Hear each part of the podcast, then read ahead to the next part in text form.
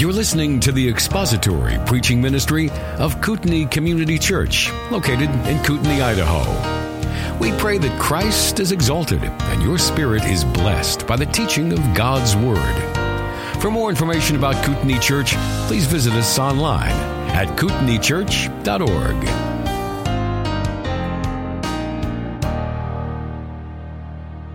Well, just a bit of a review from last week in the wild, wonderful world of grammar.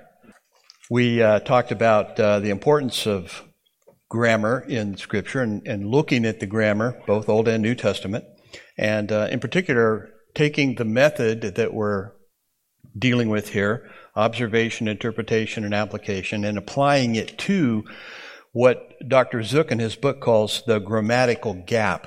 There is a gap because you're talking about different languages and also different languages that are separated by centuries and centuries. So there's going to be some gaps we need to close, but we have very good tools to do that with. And so it's something that I think we can do with great confidence. We also have a God who is sovereign over these things, who has made sure that we have the Scriptures, that not only did he, by his Spirit, make sure the Scriptures were put down as he wanted, he also superintended their transmission down through the centuries, okay? The sovereignty of God involved in that. And from our perspective, also, the illumination of us, okay? And how he also helps us understand Scripture. So we worked through some of these various issues and the literal method and the meaning from grammar, the literal method and the words and the history of words and how words can change through history and through time.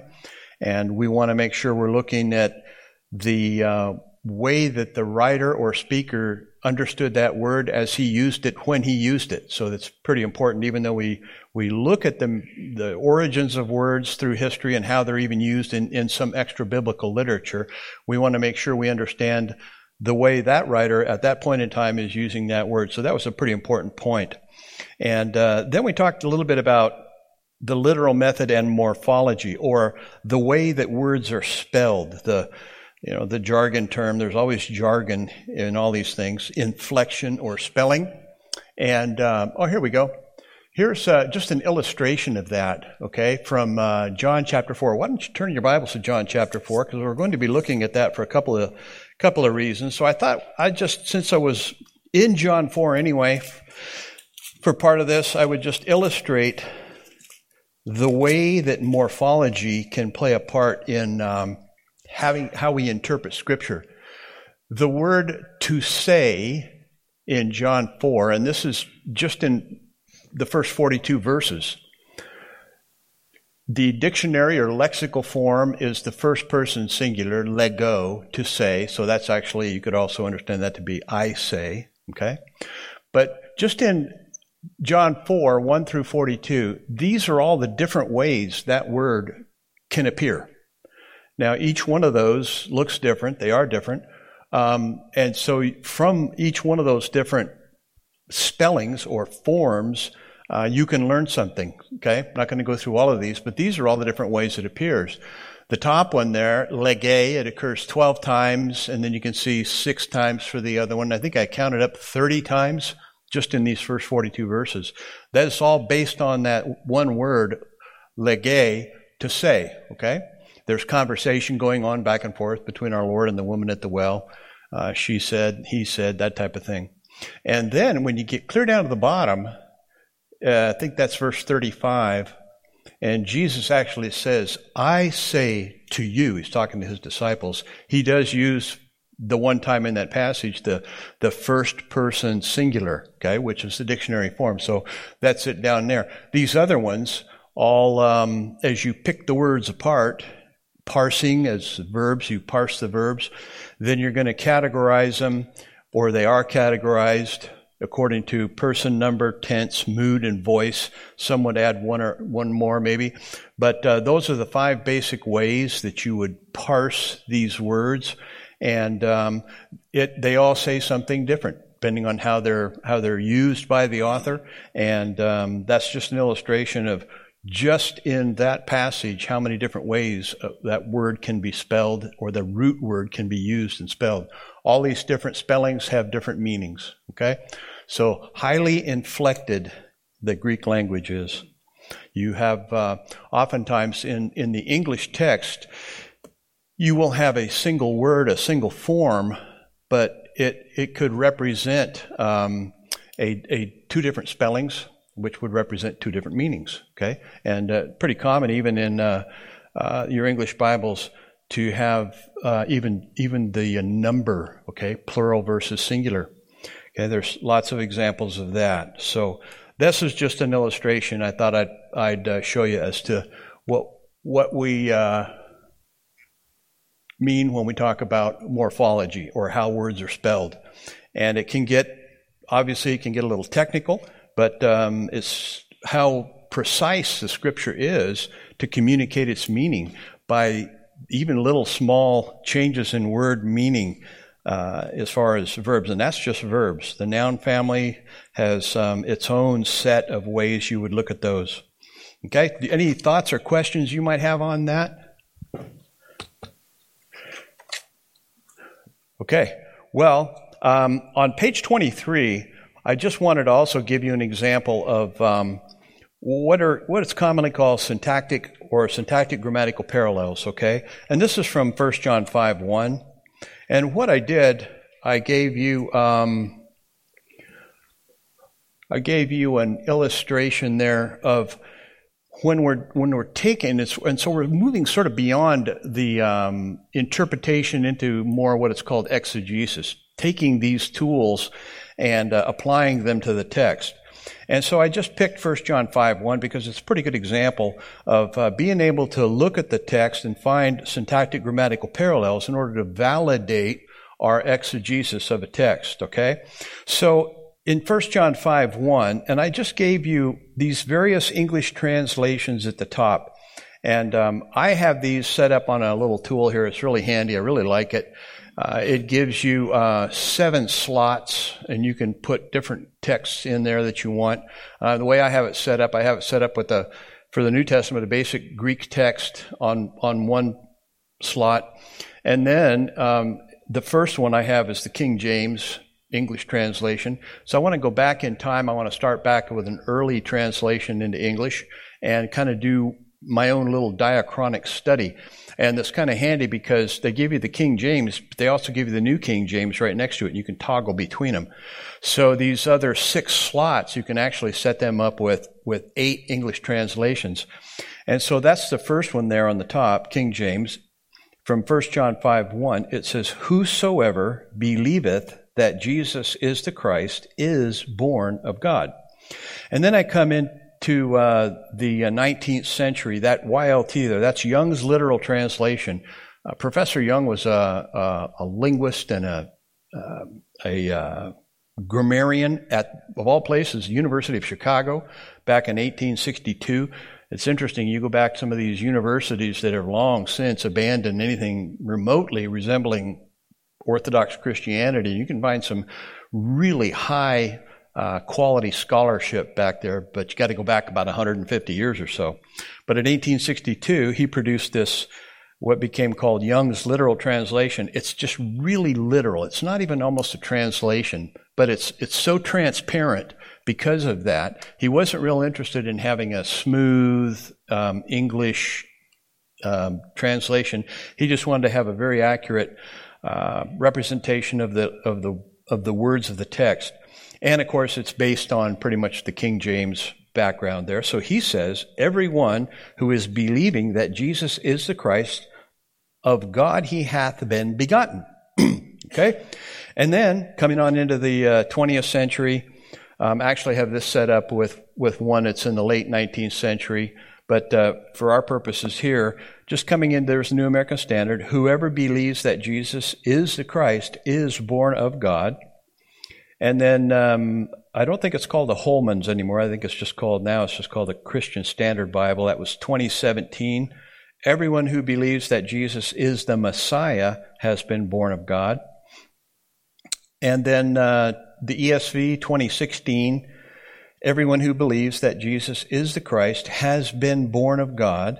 And then very recently, 2021, the LSB, which is a reworking of the New American Standard, everyone who believes that Jesus is the Christ has been born of God. So you can see that with all these English translations, they are pretty close, but they're somewhat different. So I just wanted to use this illustration to point out the difference between what's the basic historic Arminian position, okay, as compared to what we would maybe call the historic Reform position, okay? So I picked some of these illustrations because they usually involve some sort of historic theological wrangling back and forth, arm wrestling, okay? But the basic Arminian position, and I'm not trying to characterize that, but that's sort of the overall basic position. In other words, you can find people that probably vary with both of these. But the basic Arminian position, believing that Jesus is the Christ, is antecedent to or precedes and produces or results in being born again. Okay? Now, this area of study is typically called the Ordo Salutis, or the Order of Salvation. You know, you got to have Latin terms for everything, right? And so what comes first? That's pretty much the way the argument goes. But just as a reminder, quite often in the Bible, we want to see something in a chronological order, you know, first this, then this, then this.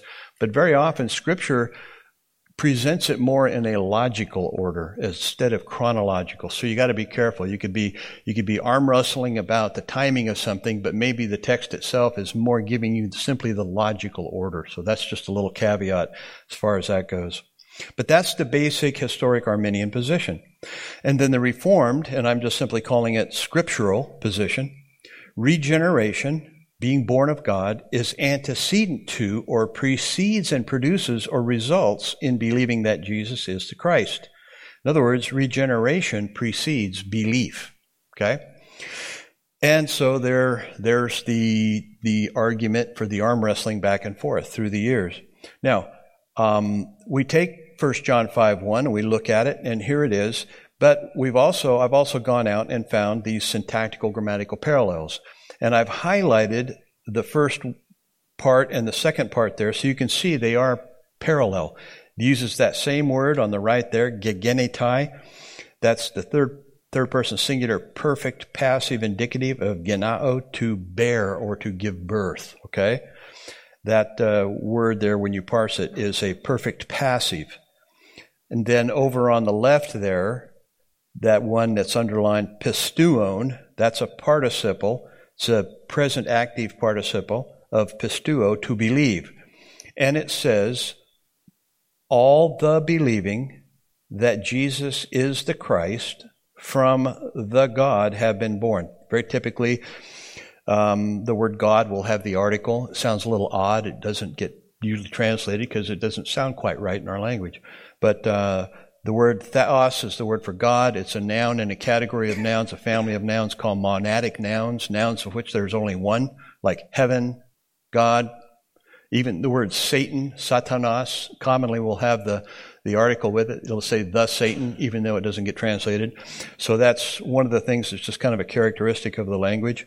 85% of monadic nouns will have the article, just by numbers, okay? So it looks odd, but that's just kind of the way the language works. So then we go out and we find these parallels. If truly regeneration precedes belief, okay? Now I can say that, I can come up, say that from 1 John 5:1, and somebody else might say, like an Arminian fella might say, wait a second now, you just made up all that geeky-greeky stuff just to make that say what you want it to say. Okay, fair enough. Then I should be able to go find some syntactic grammatical parallels in order to validate it. So that's part of the validation process of the exegesis. And John, right in 1 John, there are several of them. In fact, that word, gegenetai, or the variant of genao, occurs multiple times within John, 1 John there. So I don't even need to go outside of 1 John to find it. That's always very handy. It's always good if you can find the same author. Like if I can go to John's Gospel or even John's letters or even the book of Revelation and have the same author, that's sort of helpful. But here is from 2:29, all the doing the righteousness from him have been born. Okay? So you can see the change. Instead of pasapestuon, it's pasapoion, both participles, but they're different words. All the believing, all the doing. And then in 4:7, pasagapon, ek tu theou gegenetai, all the loving from the God have been born and know the God. Okay, so those are just some parallels. Now, I think now you're going to see, I think, the interpretive power between in doing this. If somebody were to say to me, well, what do I have to do to be born again? Would you say to them, well, you need to become more loving, like it says there in 4:7. If you just become loving, that's going to then produce God looking down at you and saying, okay, I see how loving you are. You're regenerate. Would you tell them that? Hopefully not, right? That would raise a very interesting question. Okay, then how, if this is going to determine my new life, how loving do I have to be before God finally says, okay, good, boom, you're regenerate. Okay? You wouldn't say that. Or would you say, if you want to be born again, what you need to do is start doing more righteousness, like it says in 2:29. Do righteousness. Would you tell them that? How righteous do I have to be? In other words, this would be a works righteousness system, right? It wouldn't make any sense to tell them that based on the rest of the Bible unless you were wanting to set up a works righteousness system. So then we work our way back up. All the believing that Jesus is the Christ from God have been born, okay? And there's again a consistency in how that perfect tense is used in this context. Okay, so there's just an example of finding syntactic grammatical parallels that support your contention that believing follows after regeneration. And you can also go to many other texts and build this doctrine from other texts of Scripture as well. Okay. And then down at the bottom there's a quotation from Dan Wallace, Greek Grammar Beyond the Basics. The force of the perfect tense is simply that it describes an event that, completed in the past, we are speaking of the perfect indicative here. These verbs have time reference within the indicative mood, and this is a perfect indicative, has results existing in the present time. In other words, in relation to the time of the speaker, the perfect may be used to emphasize the results or present state produced by a past action. Okay? In other words, perfect, when you hear that in the jargon of theology or the Scripture, it means complete. Okay? I think one of the King James of Colossians 2:8, Paul wants to convince the Colossian Christians, because they're Gentiles and they're being told by these Judaizers that, hey, sure, you Gentiles can be saved as long as you keep the Mosaic law and get circumcised. Yeah, Paul says, no, you are complete in Christ. And I think one of the early King James said, you are perfect in Christ. Well, they understood how that was being used and said perfect, but as time goes by, perfect means something a little bit different to us, so they just say complete. So, but that's what it means. So it's completed past action, but it creates a continuing state or condition, okay, from the perspective of the speaker or the writer. So it makes perfect sense then, and you look up there at those English translations. And so once you see that in the text of Scripture, the exegete or the translator, his work isn't done. He has to ask another question. Is the speaker or the writer looking more at the past completed action, or is he looking more at the present condition that action created? Okay. Now, it's not necessarily a right or wrong answer per se, but you can see the differences there. Like the King James, whosoever believeth that Jesus is the Christ is born of God. So they probably were putting more stress on the present condition of being regenerate as opposed to the past action that brought that about. Okay? And that probably accounts for the way the different translations put the stress on it. And as you see these more modern translations down at the bottom, has been born of God, has been born of God. So it's more of a look at the past completed action. They're not denying that there's a present state that exists, but they're actually probably putting a little more stress on the past completed action, okay, which probably accounts for why those English translations are somewhat different. Okay, so that's one of the values of going out and finding syntactic grammatical parallels. You can do this with all kinds of things in Scripture, and it's a very valuable little exercise to do, okay? Have any thoughts or questions on that? Well, early on, they would have probably a Latin translation. But the common person, Jerome's, yeah, the common person wouldn't get anywhere near the text. Here's all you would see. In Latin. If you didn't understand Latin, you wouldn't know what he was saying. You wouldn't be anywhere near the Scriptures. So the Reformers reformed their hermeneutics, and therefore all of a sudden, the Bible comes alive for them, and they can see these things. They would have spotted this. That is a part of Reformed soteriology, is the Ordo Salutis, and they did quite a bit of work in that area to show from Scripture what comes first. So they were in the dark. They were in the dark. They did not have access to Scripture. If the Bible was in the church, it was oftentimes chained to the pulpit, and people just were totally dependent on what they heard on Sunday mornings in the Mass. The split. Yeah. There was a split, yeah. I mean, there was quite a bit of contention for quite a few years, and it kind of came to a head at the Synod of Dort, where they gathered together, and finally they were responding to a series of arguments against Calvinist theology by the Arminians. And it's interesting, Jacob Arminius was dead at that point in time, so was Calvin, but they still brought forth these five arguments.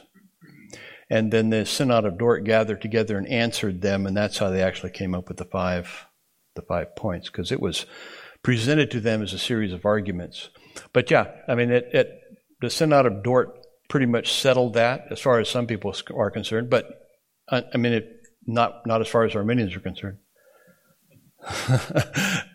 You could argue from the Bible till you're blue in the face to many people, and it doesn't make a bit of difference. Okay, so, and it still is a point of contention, but there's a grammatical reason from the text as to why I think it's reasonable to say, if not necessarily chronological, at least logically, as the way God deals with us by His Spirit. Regeneration comes first. And the starting place for the Calvinists, of course, is the sovereignty of God over salvation, over all things. But the starting point for them is total depravity. So when you understand total depravity, you understand man is totally incapable of reasoning toward God or coming up with anything that's pleasing to God. And so if you say, well, he has to believe first, then you have to answer the question, then how?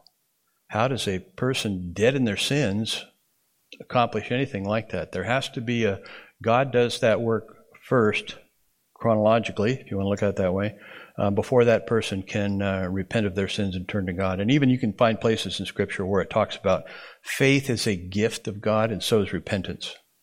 Okay? So they're grace gifts of God. Okay? There's just an illustration of how that can be done. Okay.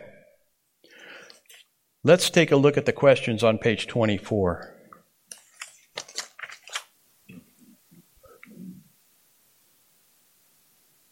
Oh, almost forgot. I wanted to illustrate this.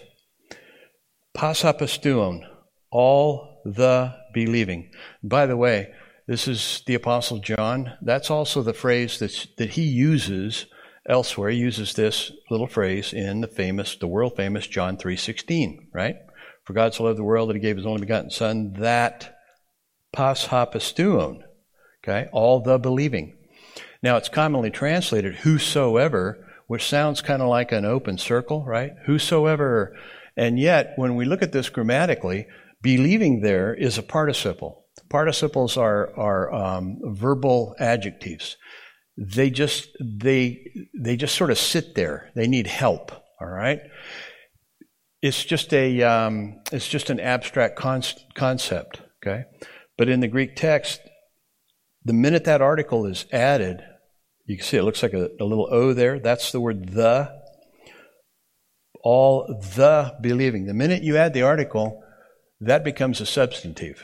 So now it's not just an abstract concept; it's a group of people, right? So that goes from an abstract to a substantive. And so what I like to do, and I really like circles, I like to put a circle around that. So inside the circle we have the believing, all the believing ones, right? Outside the circle are unbelieving. This is how I would illustrate it if I had a marker board. And what else he says is all. How many of the believing? All the believing. So everybody within that circle is included. This is what I was trying to point out as far as that goes. All the believing that Jesus is the Christ from God have been born. Okay? He doesn't segregate these into two different kinds of people, like all of the males or all the females. Then he would just have two sections there. Maybe one's larger than the other, but still only two. There wouldn't be three or four or five. Just saying. So that's just an illustration of what that does to put that article in front of that word. It creates a substantive out of a concept that simply, before that article gets there, is an abstract concept. Now, there are other ways that in the Greek language that you can make something a substantive without the article, but if the article is there, it's a substantive as far as participles go. Okay, that's just some of the other stuff that's there. Okay, so there's a little bit on the grammatical gap. Yeah, there's lots of them. Yeah, there's just lots of helps out there, and I know what you're saying, and I am certainly not an expert in biblical language by any stretch. I am a student. I always consider myself a student. So it's always kind of a, you know, how much do we go into all this? But there are lots of helps out there. There's just tons of books, that introductory books and things, and you know, Dan Wallace's grammar there. Now that is a intermediate grammar, but he also has another one that he wrote. It's not beginners, because he's not a beginning Greek prof, but there's just a lot of things out there that you can look at and get. And I'm sure Dave probably has lots of resources too. A good basic interlinear would be an interlinear, yeah. You would get the, sure. See it. And another one, in fact, I was looking at it today. It's called Hans Parsing Guide. What these guys do, boy, they got it. He took every verb in the New Testament and he parsed it as far as person, number, tense, mood, and voice. So H-A-N, Parsing Guide. That was verboten when I was in seminary. They wouldn't let you anywhere near any of that stuff because they wanted you to learn it. But there's a tool where you can flip open to a New Testament book, and you can go down. All the verbs are listed, and then he'll go right over and he'll tell you person, number, tense, mood, voice, and then the root word that it comes from. So there's all kinds of things like that out there. There's a lot of things online you can look at too. Yeah, there's just a ton of stuff out there. We should put together maybe a bibliography if anybody wants to pursue this further. You know, you never know who wants to. Next semester. Next semester, so. Oh, yeah. Okay, tools. I'm thinking, here's how to use this one. Here's how to, that might be just helpful. Sure, yeah. And then we can figure out what's going to work best for us. We can do that, yeah. That would be great. Yeah. A question back there? Did you have your hand went up? Oh, I was going to ask a question. Yeah. Yep, and then you'll quickly learn where that statement came from. It's Greek to me, and it is, you know. And when you're studying it, starting out, your mind wants to have a rule that's like a dichotomous key, a binary thing. Whenever you see this, it's this, and whenever you see that, it's that. And there are rules like that in Greek, but then there's all these exceptions. And so for every rule, there's not too many rules that I've seen where that rule stands just without a bunch of exceptions, you know. So that complicates things even more. But there's just a lot of really good helps out there. So, yeah, it'd be good for us to put together a list of things to look at. Okay, anything else?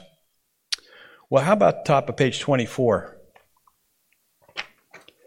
In your own words, state how a person's view of Scripture affects how they do or don't pay attention to the details of the text. And you can tell we're looking at some little fine details here, okay? What'd you say for that? What'd you put? Here's what I put. Dr. Zuck, page 99. Only grammatical interpretation fully honors the verbal inspiration of Scripture. If a person does not believe the Bible is verbally inspired, then it is inconsistent or at least strange for him to give much attention to the words of Scripture. I couldn't have said it any better than that, right? And so we're back to that, our basic understanding of the nature of Scripture. It is God's Word. And so then we come back to, okay, but then what is the nature of the God who spoke and wrote His Word, right? So ultimately this boils down to a theological issue. The nature of God determines the nature of His Word. And you can go back and look at all those passages and verses and things that we saw that talk about the value of the Word of God, what it is, and also what it does. God-breathed and profitable. There's a profit to it. Okay, how about number 2? In Romans 8:29, Paul says that God foreknew those who are called in verse 28. A common view among Arminian interpreters is that God has foreknowledge of who will trust Him and thus calls them to salvation. How does the fact that proēgnō from prognosco to foreknow is an active verb and not a noun impact your view of this verse? In other words, it is something God had done. It's an aorist indicative. That is simple past tense. Not just something God has, that is perfect knowledge. Now, I don't know if you've ever had this conversation. I've had it many, many times with those folks. They'll look at that passage and they'll say, well, sure, God has foreknowledge. God has foreknowledge, and He looks down through history and He sees who will trust Him, and then He elects them, right? They become the elect. You got to listen close. There's a little sleight of hand going on here.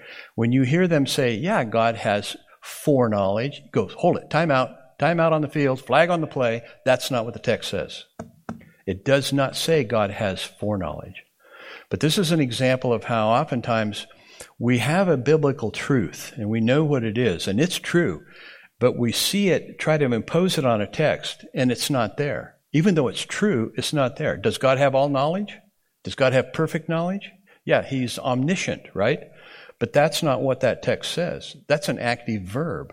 So the grammar is going to separate the Arminians from those who aren't in those particular cases. But this is very common. You point that out to them and even read it to them or show it to them. You know, whom He foreknew, these He also, okay? And that great chain of... the panoramic view of salvation is in view there. And they'll say, sure, God has foreknowledge. He looks down through His... And you go, no, okay? So you gotta listen carefully, because it's like a real sleight of hand. They're probably not even hearing or seeing what they're doing there. But the difference is the word that is used there is an active verb, and not talking about the knowledge of God, which obviously God has all knowledge. He has perfect knowledge. Okay, so you can come across sounding like you're arguing against the omniscience of God if you say anything about that. But the detail of the one is a verb and one is not a verb has a lot to do with it. Okay. Also, I have a little note here. Also in Matthew 7, Sermon on the Mount, many will say to me in that day, Lord, Lord, right? What He says is, depart from me, you workers of iniquity. I never knew you.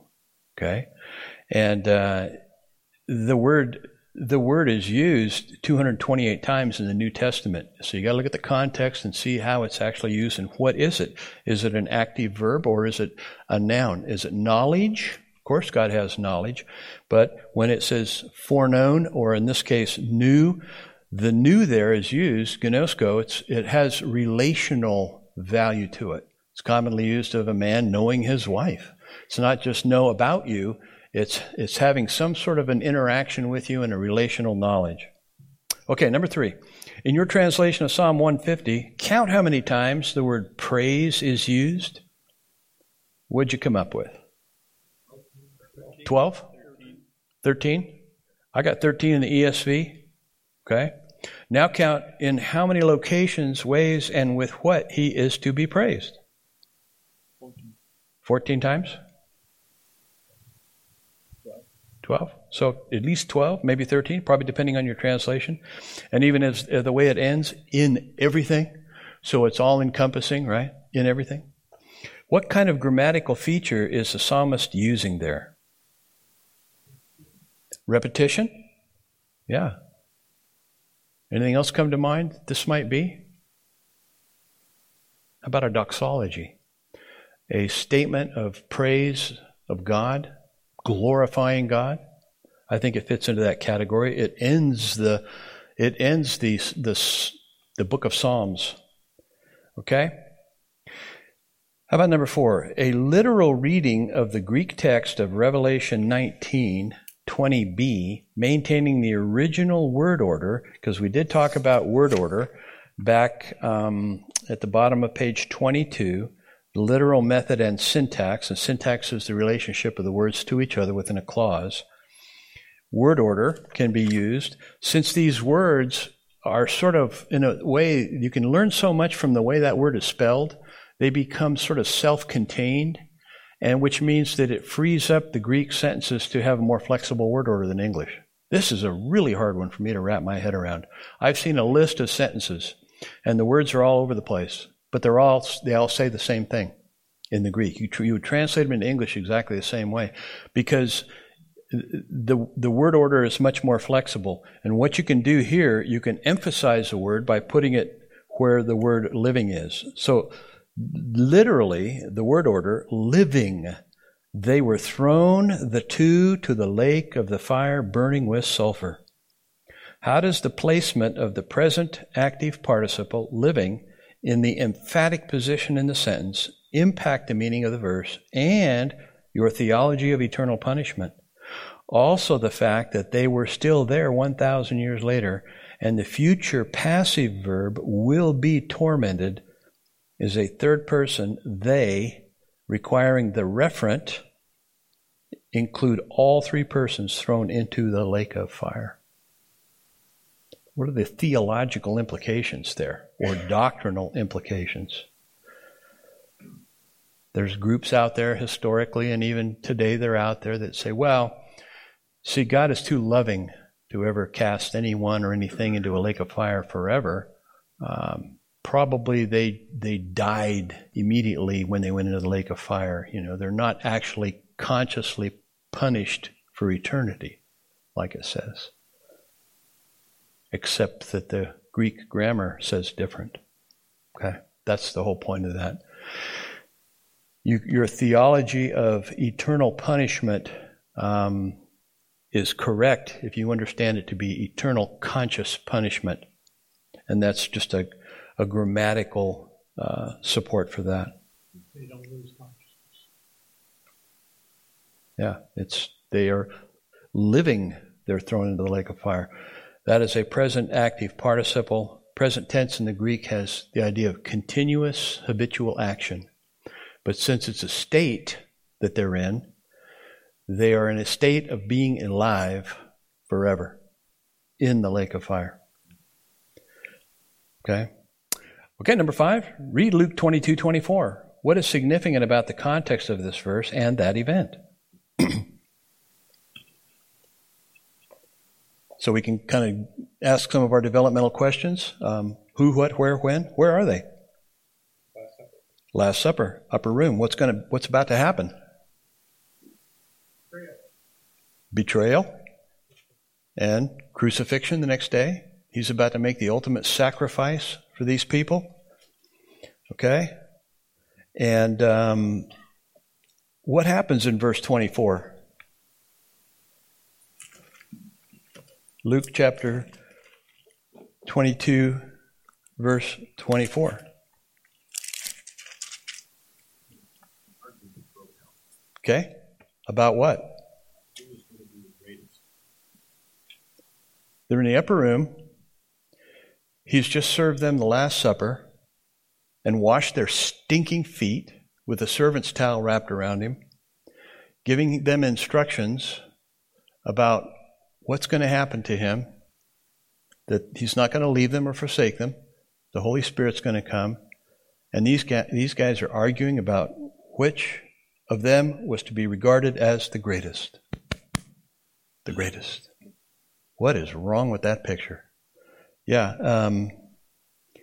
So the context can help you understand the seriousness of what's going on there. And then if you looked at Matthew 20:20, the mother of James and John comes to Jesus and says, "Do me a favor. Make my boys, one on your right and one on your left when you come into the kingdom." There's a high messianic expectation of the kingdom. The kingdom's close. And they knew it because there's the king. He's proven himself to be the fulfillment of Old Testament prophecies concerning the king. But what they couldn't see was the cross. Okay? They could see the kingdom, but they had no concept of how that kingdom was going to come across. And remember when he said in Luke 24, we looked at that passage, after the resurrection, he talked about, you should have seen in the prophets the suffering and the glory. Okay? The suffering and the glory. You go back and you look at those prophets, and that's the two things they talk about, the Messiah, suffering and glory. But what they couldn't see was the order of things. They had the timing wrong. But their mother is asking that. And then the same thing in Mark 10:35. James and John are jockeying for positions in the coming kingdom, right? And even the one passage says that the rest of the disciples, the other 10, they got indignant because these guys were jockeying for position to see who would be first in the kingdom. And Jesus has to give them a lesson on servanthood once again. So they realized then after the crucifixion, which really took them by surprise, they were shocked at what happened. Even though he had talked to them about it, he had tried to prepare them. And yet then it says, now they saw what he was talking about after that. Okay? But that had to take place first. Jockeying for position in the kingdom, and they were wanting to be the greatest. Okay, number 6, if I read a contemporary meaning of a word back into the biblical text without regard to understanding how the biblical writer uses it, I might be guilty of plagiarism, communism, cronyism, anachronism, all four, or none. Anachronism, anachronos, another time. So I see a word and I know what it means to me in my time here and now, and I read that back into the text. It's easy to do, actually. It's pretty easy to do. Okay, any other thoughts you might have or questions on that so far? Let's talk a little bit about word order. That's part of what this grammatical thing is, and part of what we saw there with that that verse from Revelation 19, living. So, just another illustration of word order. Since we were in John chapter 4, look at John chapter 4. This is the woman at the well. Jesus shows up at the well, and the well is across the border over in Gentile country, right? And it's called Jacob's well. Won't go into all of the various meanings of that's going on here, but speaking of words, it's called translated well. In the narrative, the first two times that word is used, it's the word pege, and that word means fountain, a fresh flowing fountain. When the woman refers to it, sir, you have nothing to draw water with, and the well is deep. Okay? Are you greater than our father Jacob? He gave us the well. When she refers to that well, she uses a different word. It's called, she uses the word fre'ar. Fre'ar is a pit. Okay? And it's interesting, when you look at every other occurrence, translation of that in the King James, they translate it pit, but here they translate it well. I think there was some theological bias there. But she uses a different word. And then when Jesus refers to it again, the water that I will give him will become in him a spring, a pege, fresh flowing spring of water welling up to eternal life. You don't see that in the English text, and I'm not sure exactly why they don't translate it that way, but those two were two different words actually in the text. But let's talk a little bit more about word order here, because this is a good place to look for it. He has that encounter with the woman at the well, and Here is John 17, okay? Answered the woman and said to him, not I have husband. Says to her, Jesus, well, you say that a husband not I have. So just the word for word English translation there. He's talking to her about spiritual water. She's thinking he's talking about the water in this well. And eventually he gets to a point where he says, if you knew who it was that spoke to you, you would be asking me for water. And finally she says, okay, give it to me so I don't have to come here and draw water anymore. Now, if that would have been about 95% of the churches in this country, she would have had a deacon under each arm. They'd have drug her up front and had her baptized and back in her seat soaking wet, you know. She wouldn't have even known what was going on simply because she said, okay, give it to me. Jesus didn't do that. He says, go get your husband and bring him here. Well, why didn't he just say, hey, wow, I got one, great. Well, he knew that he was more concerned about her eternal destiny than her temporary living situation, which she had to deal with her sin, and she hadn't done it yet. And so he says, go get your husband and bring him here. Answered the woman and said to him, and notice the word order, not I have husband. Okay, so in English, we smooth that out to something like, I don't have a husband. Says to her, Jesus, well, you said. So he commends her for her honesty, right? That, now watch what he does. Husband, not I have. He quotes her, but he takes the word husband and he puts it at the front of the sentence for emphasis, okay? She says, I don't have a husband. And he says, well, you got that right, lady. A husband I don't have when you say that, okay? So that's just an example of how the changing of the word order there puts the stress in the emphatic position on that word husband, okay? And then the very next thing in verse 18, oh, by the way, here's another little feature. Remember how often we saw the word legay is used in that passage? It's that word legay is present tense. The one up there said, that's an aorist tense. But that legay is a present tense. And literally it says, Jesus says to her. And this occurs multiple times. Grammarians call that an historic present tense. John really likes it. It occurs, he uses it a lot. And it's simply a stylistic way to use the present tense to tell a past time story because it makes it more vivid. Okay? He could say, she said, she said, she said, but she says to him. So you can see how it sort of draws it up stylistically into the present time when you're telling the story. Very, very common in John. So the very next thing Jesus says after he commends her for her honesty and emphasizes the word husband, in the English it says, for you have had five husbands. So for you have had five husbands, and the one you have now is not your husband. And bear in mind the word aner can be man or husband. Okay, it's almost used interchangeably in Scripture. So look at that sentence right there. We're talking about word order and putting emphasis or the emphatic position of a word. Anybody want to make an exegetical observation there? Not an interpretation and not an application, but just a kind of a cold observation. Okay, yeah, you went a little farther than I was, but you're correct. Your observation, the first word in the sentence is five. Okay? What does that mean? Now, just in that grammatical issue. You said it. That's what the emphasis was? There you go. The first word in the sentence. The reason I'm making an issue of this and kind of reining you back is because anybody want to argue that the first word in the sentence is five, not five? Can't, right? So when you start this interpretive process, observation, you're starting with something that actually is observable, it's objectively verifiable, you know, like that's a stop sign, right? Anybody want to argue with that? Well, nobody in their right mind. So that's why I wanted to stress that, okay? Yeah, and Jesus is saying, five.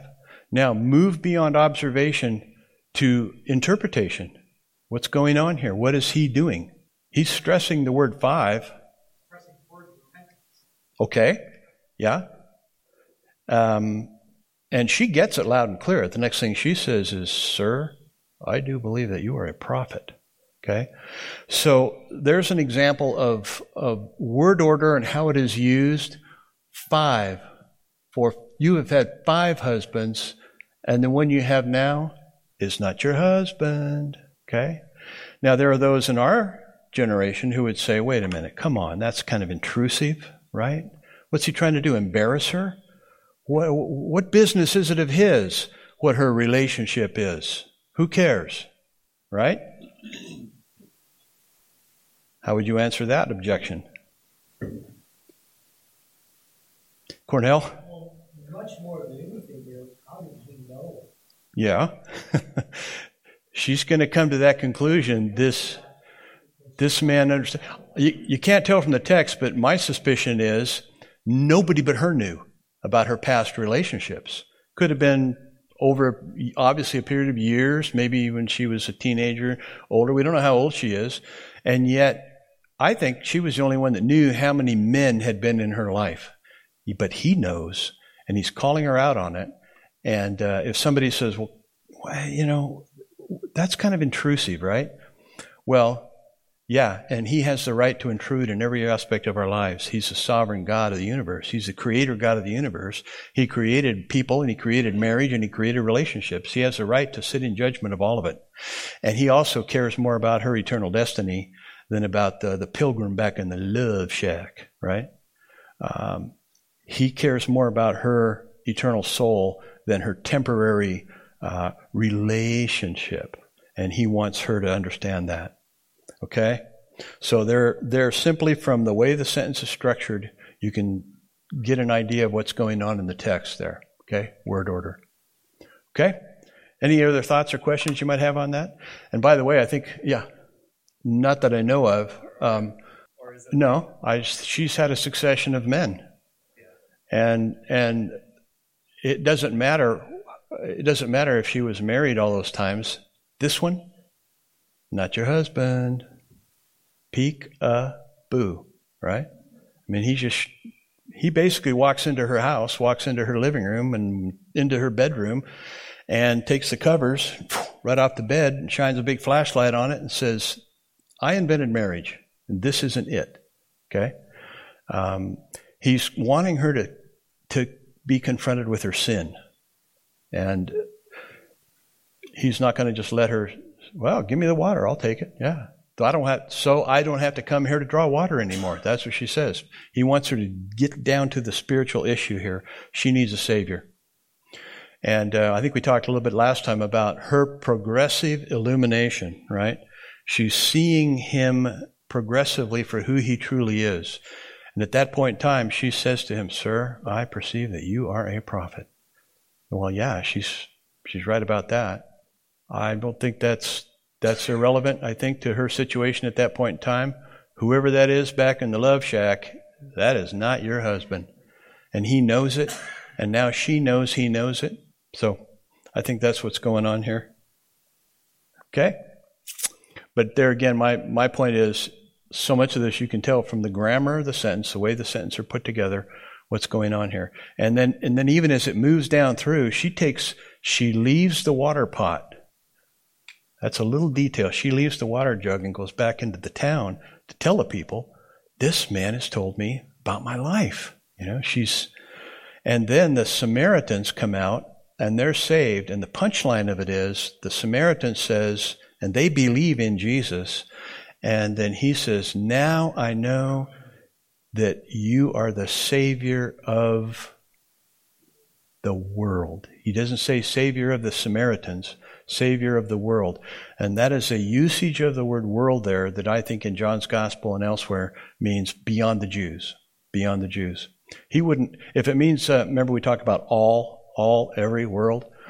The movement of the Gospel from Jew to the Gentiles to the world, going out, is a major theme in the New Testament. It's a gigantic theme in fulfillment of the Abrahamic covenant.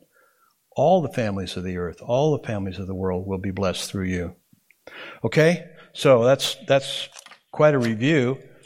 I kind of figured it, back when I put this together, I kind of debated on maybe doing two sessions on grammar, but we kind of just did. Okay. Well, this week we're moving into the what we're going to call the literary gap after we've exhausted everything as far as the grammatical gap. Actually, we just touched the surface. But at the top of page 25, this is another good work here. Andreas Kostenberger and Richard Allen Feuer wrote a book, and fairly recently too. It's called Inductive Bible Study, and they use the same three parts of the process that we do: observation, interpretation, application, through the lenses of history, literature, and theology. Okay, so I have that book. It's pretty good. It's a great book. It's kind of a different angle on it, but they're using basically the same process there. Because the Bible was written by so many authors over such a long period of time, reflecting such a variety in purpose and origin, the outcome is a text representing a dozen or so primary genres and many more subgenres. Okay? So we're just talking about the kind of literature that it is. And you obviously know there's all different kinds. But we can take this methodology, this literal interpretive method, and we can apply it to every single genre exactly the same way, even though we recognize there's a difference between wisdom literature and narrative literature and so on. And here's just a list of things, and pretty much directly out of the reading. There's the legal genre, okay? Now, this was one that was new on me. I had to look this one up. That's divided up into apodictic, direct commands or prohibitions. Okay, now we might think of the Decalogue, right? But also causistic, case-by-case, legal literature. And then, of course, narrative, as it just sort of moves you through a story. And poetry, obviously, and the different kinds of poetry. The lines are in parallel there. It's going to be somewhat different than what we might think is poetry, but still fits the genre of poetry. And then obviously the wisdom literature, proverbs and so on. Gospel accounts, the biography of the life, person, and work of Christ that we know of as the four Gospels. And then there's writing that we could call logical, expository, or doctrine, sometimes didactic it's called, or hortatory, which an application is being made in some of that literature. And, of course, prophetic predictions with exhortations to respond, repentance, joy, etc. Prophetic literature that some of it has already been fulfilled. Okay, all of the prophecies concerning the first advent of Christ are fulfilled. That gives us a model to look at how future prophecies about His second coming will be fulfilled. I would think they were going to be fulfilled in the same way. So we have then prophetic that's been fulfilled, but then we also have prophetic that's called eschatology, the last things that reach way out into the future. Okay? Now here's a real key. Observing the genre never replaces or displaces or overrides the historical grammatical method. You don't have to change your methodology when you approach these different kinds of genres. You can just use that same interpretive principles. And a couple of quotes from Dr. Robert L. Thomas. Dave mentioned him last time. Just a tremendous New Testament scholar. Very instrumental in producing the New American Standard Bible. And he refers to this phenomenon as genre override. And I'll let you read that first quote on your own. He talks about normal principles of interpretation can be maintained. But then concerning the book of Revelation, that second quote at the bottom, and by the way, he wrote, in my opinion, the very best exegetical commentary on Revelation. It's a 2-volume work. Just really, really good. And he maintains the same interpretive principles for the book of Revelation that he would anyplace else. He says, a relatively new field of specialized New Testament study is a careful examination of the literary genre or style of different books. Revelation has often been classified as a kind of literature called apocalyptic, but the category of prophetic is probably a better classification for the book. Why? The book calls itself a prophecy in chapter 1, verse 3. Okay? If the genre were primarily apocalyptic, this might constitute a basis for interpreting the book in a non-literal way. The preterist, tradition historical, continuous historical, and idealist, now these are all different approaches to interpreting the book of Revelation, approaches to the book have at times spiritualized the book in accord with the assumption that its apocalyptic style makes it different from other books. If the book is basically prophetic, however, only a literal interpretation will suffice. The visual means through which God communicated the revelation to John lend themselves to literal interpretation by the book's readers, with allowances for normal figures of speech. And we've said that repeatedly, but it's worth repeating. Just because we say we interpret the Bible literally, that does not mean that we are woodenly literal. And oftentimes, people that are in my position or yours get mocked. Oh, you think Jesus, when he said, I am the door to the sheepfold, you think he was a literal door? No, of course not. But we understand the literal truth behind that, even though he uses a figure of speech and all the rest of the figures of speech, because the Bible is very rich in different kinds of figures of speech. But that is never an excuse to spiritualize or allegorize the text of Scripture, okay? And he's basically reacting in that book that he wrote. Wrote that book in 2002, so it's only a little more than 20 years old at this point. So he's reacting to something that came along in evangelical circles that really threatened. Basically, it was a new way of interpreting Scripture, okay? And Dr. Thomas is responding to that there, okay? But the book of Revelation can be interpreted exactly the same way you would interpret anything else. And it doesn't work to say, oh, that's apocalyptic literature. We can alter the way we interpret that book. It's so symbolic, they often say. Symbolic. Well, yes, it is very symbolic, but the symbols are either explained within the text itself, or they can be known from someplace else in the Old Testament. This is written by the Apostle John. He was the apostle to the circumcised or to the Jews. He's assuming that his readers have a very good working understanding of the Old Testament because they're Jewish people. And so just because it was written at the end of the first century doesn't mean that you sort of have to approach it in a totally different way. He's assuming the knowledge that should be there from your understanding of the Old Testament. And that's a very good, I think, very good advice for how we approach the whole Bible, even though there's all these different genres or literary styles, and particularly the book of Revelation. Okay? Well, then on the top of page 26, the literal method and structure. Won't spend a lot of time on this tonight. There's a question or two there in your for next week's questions. You can fill in the blanks. But observing the larger structure helps us understand the meaning. Classic case, Acts 1:8. Jesus said, you will receive power when the Holy Spirit has come upon you, and you shall be my witnesses both in Jerusalem and in all Judea and Samaria, even to the ends of the earth. Now, we might call this a concentric circle type of structure, okay?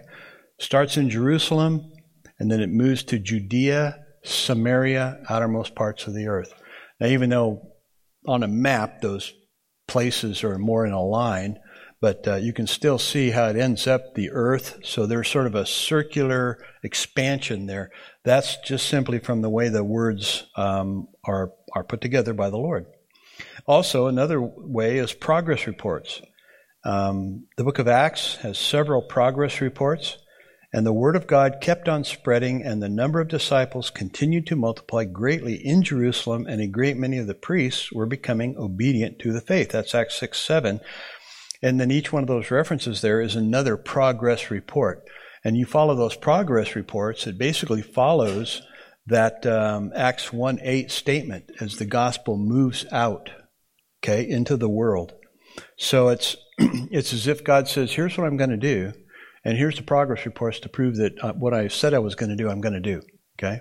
Because he said, you will be my witnesses. And Jesus said, I will build my church. And so the progress reports vindicate God and vindicate God's power to do what he said he was going to do. Well, another structure, it's called a chiastic structure. And this one I think is kind of interesting. I first heard this from Dr. Richard Mayhew, and I can't remember where I heard it. I think it was a message he gave. Did you ever hear this from him? I don't know. He took the he basically took the entire Bible and saw a chiastic structure. Now the Greek letter chi looks like an X, okay? And basically it's an inverse parallel. We're going to be talking about that more next time. It's an inverse parallel. But what he saw, he says eschatology, last things, recapitulates protology, first things, in reverse order. In other words, when you start reading the Bible, what you see in Genesis 1 and 2, you have creation. There's no sin, right? First two chapters. But then chapter 3, sin comes in. But then as you move through the Bible, the cross is the middle, the focal point, and then you move toward the end of the Bible until you get to Revelation 20, and then sin goes out. And then the last two chapters, new creation, there's no sin. So in the first two chapters of the Bible, there's no sin. The last two chapters of the Bible, there's no sin. And it moves towards the center. And he also comments that there is no place on the right-hand side there for a massive gap of time, like billions and billions of years for an evolutionary process to take place. Therefore, you can't, it's not going to be in the creation story at all. That's a pretty prominent issue nowadays.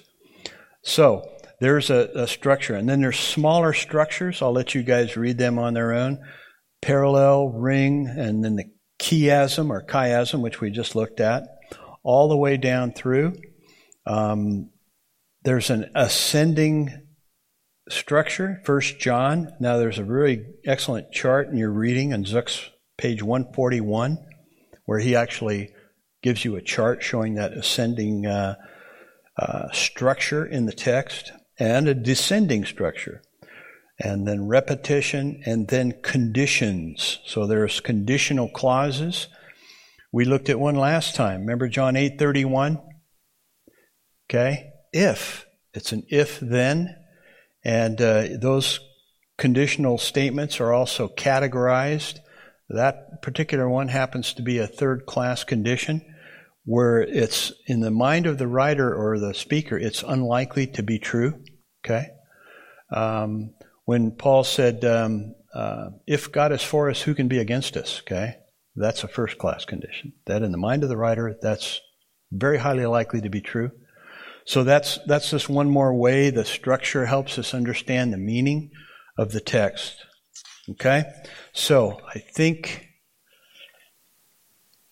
there's an example on page 27 of a chiastic structure from Mark 2:27. Jesus taught this way, very typical rabbinic way of teaching. And what it did, it gave the listener a spatial structure to memorize. Remember, they didn't have their own copy of Scripture, but if they're going to meditate on the Word of God, they had to be able to memorize it and remember it somehow. So these different structures help them memorize it. They make the Bible portable to be able to think through it. And so this is an example of an inverse parallel. Jesus said, the Sabbath was made for man, not man for the Sabbath. Now, my favorite illustration of this simple illustration, because I'm a simple guy, is your hands. Okay, your hands are a mirror image, right? Are they not? So the first part of that statement, if you read from your perspective, the Sabbath was made for man, and then the contrastive term is in the center. That's the hinge point, not man for the Sabbath. So you see man is in the center. Okay, it moves to the center. But when you take those two and you place them in parallel, you have an inverse relationship. So if you were to draw a line between my thumbs and my little fingers, you would have that X or key, the Greek letter key, structure there. It's an inverse parallel, okay? And when you would think about that, back then, you would have a sort of a structure in your mind to help you remember what it said and make it more portable, okay? It's one of the reasons that it was done that. Another little feature of that is, you notice how at the in that second section there, where I have the blue X, I supplied "was made" in the lower part of that. That is left out of that second phrase. The Sabbath was made for man, not man for the Sabbath. Okay, so I supplied it there because it's left out. That's a particular feature of the text. It's called an elision or a deletion, an elided word or an elided phrase, okay? And it relies on the parallel antecedent verb. Now, you find this in many, many passages in Scripture. We also do it in our own language, very simply because languages tend to contract, and so it avoids repetition if you do that, okay? We do this every time we talk, whenever we speak. Every time we communicate. Did you catch it? Just did it twice. We do this, there's the verb, every time we talk. And then I didn't need to say, we do this whenever we speak. We do this whenever we communicate. Because your mind picks up on the parallel antecedent verb, okay? And you see this all through Scripture. And it also can create an issue because the translators have to supply the missing word or words. And sometimes they supply words that maybe are not the parallel antecedent verb. They make up their own and put them in the text. There's a few examples of that. Okay? So that's a chiastic structure. And there's an example of that at the bottom from Genesis 6:11. And I just tried to structure it as it is in a chiastic structure. So you can see the like features of it at the very top there. A, God declares he will destroy the earth. Now go back down to the bottom, A prime. God declares he will never destroy the earth with water. Okay, and you can just work your way right through those. Into the center, the focal point is that, the very center, that's F, God remembers Noah. 8:1 in that passage, okay?